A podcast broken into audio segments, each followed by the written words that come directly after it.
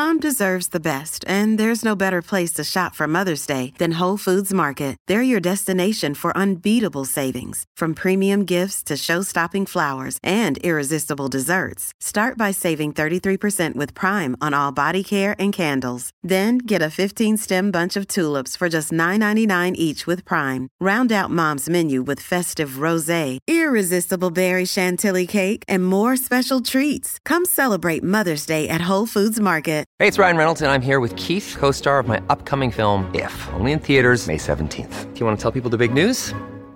All right, I'll do it. Sign up now and you'll get unlimited for $15 a month in six months of Paramount Plus Essential Plan on us. Mintmobile.com slash switch. Upfront payment of $45 equivalent to $15 per month. Unlimited over 40 gigabytes per month. Face lower speeds. Videos at 480p. Active Mint customers by 531.24 get six months of Paramount Plus Essential Plan. Auto renews after six months. Offer ends May 31st, 2024. Separate Paramount Plus registration required. Terms and conditions apply if rated PG. Another day is here and you're ready for it. What to wear? Check. Breakfast, lunch, and dinner? Check.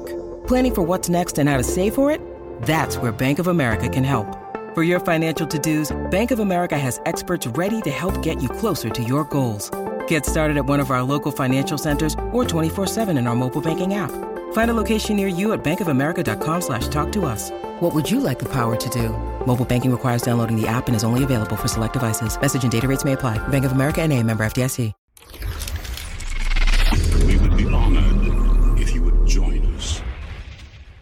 Hi everyone, how are you doing today? Hope you're having a good day so far. So I just picked up the Rise of Skywalker Visual Dictionary book.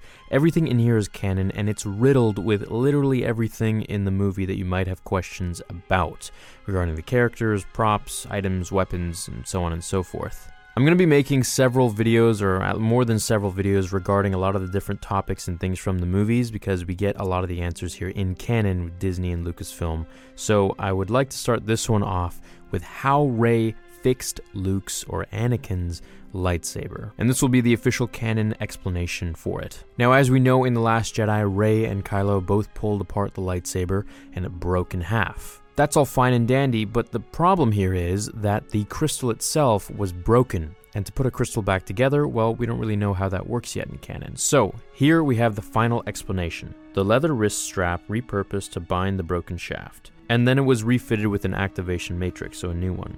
However, the crystal, it goes on to say, the Kyber crystal inside healed using techniques gleaned from Jedi scripture. So, the Jedi scripture, I assume, are the Jedi texts, the ancient Jedi texts from Ahch-To. These are the ones that Luke thought went up in flames with Yoda, who you know combusted the tree using lightning from the sky. However, Rey actually picked those up before she left, and she put them in the drawer on the Falcon. So clearly, a year has passed, and she has been training. She's been reading from the book, as we saw in the film, and this is one of the things that she must have learned. Now, the thing with this is that in Legends, the way that Sith create their Sith crystals is that they put them in some sort of a furnace and they just hover around it. They just pour their dark side energy, they meditate into it for hours and days on end. So this procedure, it sort of makes me think of that. Seeing as how of course in canon now, you know, crystals are just imbued with the force user's energy and their custom ways of operating the force. And Sith make their lightsabers red by bleeding into the crystal, making their crystal bleed through the dark side itself. It's a bit of a different concept, but I'm warming up to it. Now, as for the Kyber crystal here being healed using techniques gleaned from Jedi scripture,